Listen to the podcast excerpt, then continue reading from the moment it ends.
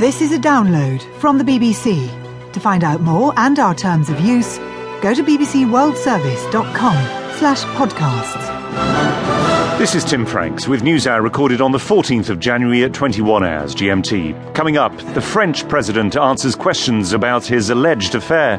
Even if I believe the performance was positive for Hollande, deep down his image, which was already rather poor, has not improved at all. Also, a Syrian opposition activist on what it's like to go hungry.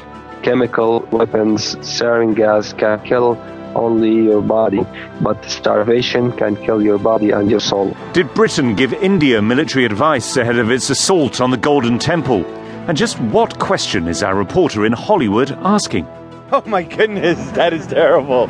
That is a myth, yes.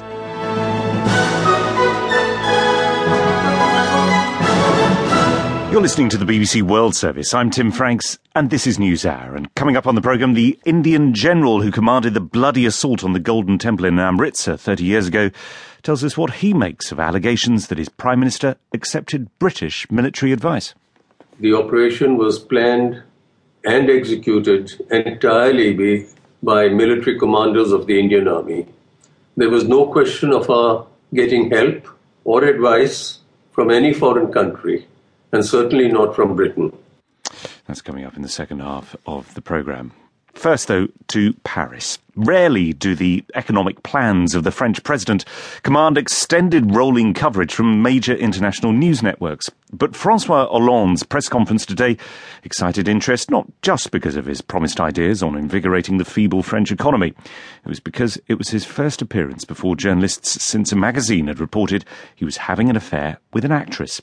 From Paris, Emma Jane Kirby reports. This conference was meant, of course, to be about the floundering French economy. But everyone had really come for this. Alors, Monsieur le Président, la question, je vous la pose sans détour. The moment when Francois Hollande was asked that inevitable question about his alleged infidelity towards Valérie Trierweiler, France's First Lady. It was all over in about 30 seconds, batted away deftly and firmly. Chacun, dans sa vie personnelle, peut traverser des épreuves. Everyone in his private life goes through challenging periods. This is a difficult moment for me, but I have one principle. Private matters should be dealt with privately, in the respect of everyone concerned. So this is not the place and not the time to do it. But if I do not answer any question today on this matter, I will do it before the day that you suggested.